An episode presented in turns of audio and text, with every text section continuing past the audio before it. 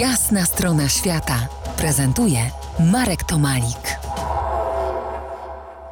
Dzień dobry wieczór, Leszku. No, dzień dobry bardzo. Dobry wieczór. Moim gościem dziś y, Leszek Szurkowski, grafik, fotograf, ilustrator, jakiś czas profesor wizytujący ASP w Poznaniu i wieloletni profesor na Wydziale Artystycznym Akademii Humanistyczno-Ekonomicznej w Łodzi, autor wielu, wielu wystaw w kraju i za granicą. Kończą się święta, przed nami nowy rok, a to naturalne przedłużenie świąt, a święta to jakby czas poza czasem. Siądźmy zatem do wehikułu czasoprzestrzeni i polećmy sobie bez trzymanki po świątecznych wspomnieniach mojego gościa. Gotów? Gotowi? Jak najbardziej. Zaczniemy szaro, ale potem, potem złapiemy kolor. Grudzień 1981 rok, Austria, Gasthaus. Co się tam dzieje i dlaczego jest szaro? No szaro jest chociażby dlatego, że to było po 13 grudnia, więc no i to się zaczęło już od światełek we w każdym oknie, w każdym domku takiej pięknej dolinie alpejskiej. Ale było smutno, było szaro i było smutno, bo po pierwsze to były święta bez możliwości kontaktu z rodziną, z y, ukochanymi, z przyjaciółmi. Pamiętajmy, że jeszcze wtedy nie istniał internet albo istniał bardzo słabo.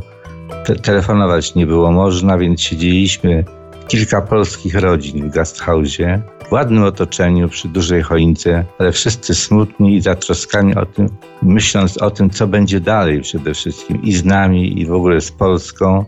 Więc ten nastrój nie był taki bardzo świąteczny, ale staraliśmy się przynajmniej dla dzieci o jakieś symboliczne urozmaicenia, prezenty.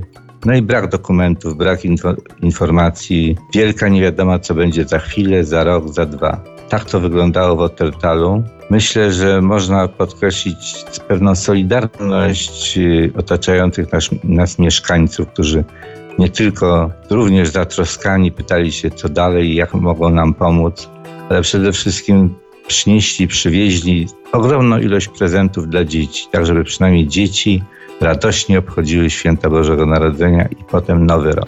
A powiedz, spędzaliście czas w, w tych własnych, jak gdyby, zestawach rodzinnych, o ile to w ogóle były zestawy rodzinne, czy też przychodziliście do siebie? No to bardzo często się spotykaliśmy, po pierwsze na wszystkich posiłkach w, w Gasthausie, w związku z tym kilkanaście polskich rodzin, które tam przebywało, tworzyło pewną specjalną grupę i oczywiście wymiana informacji, wymiana wspomnień, nadzieja itd., tak itd.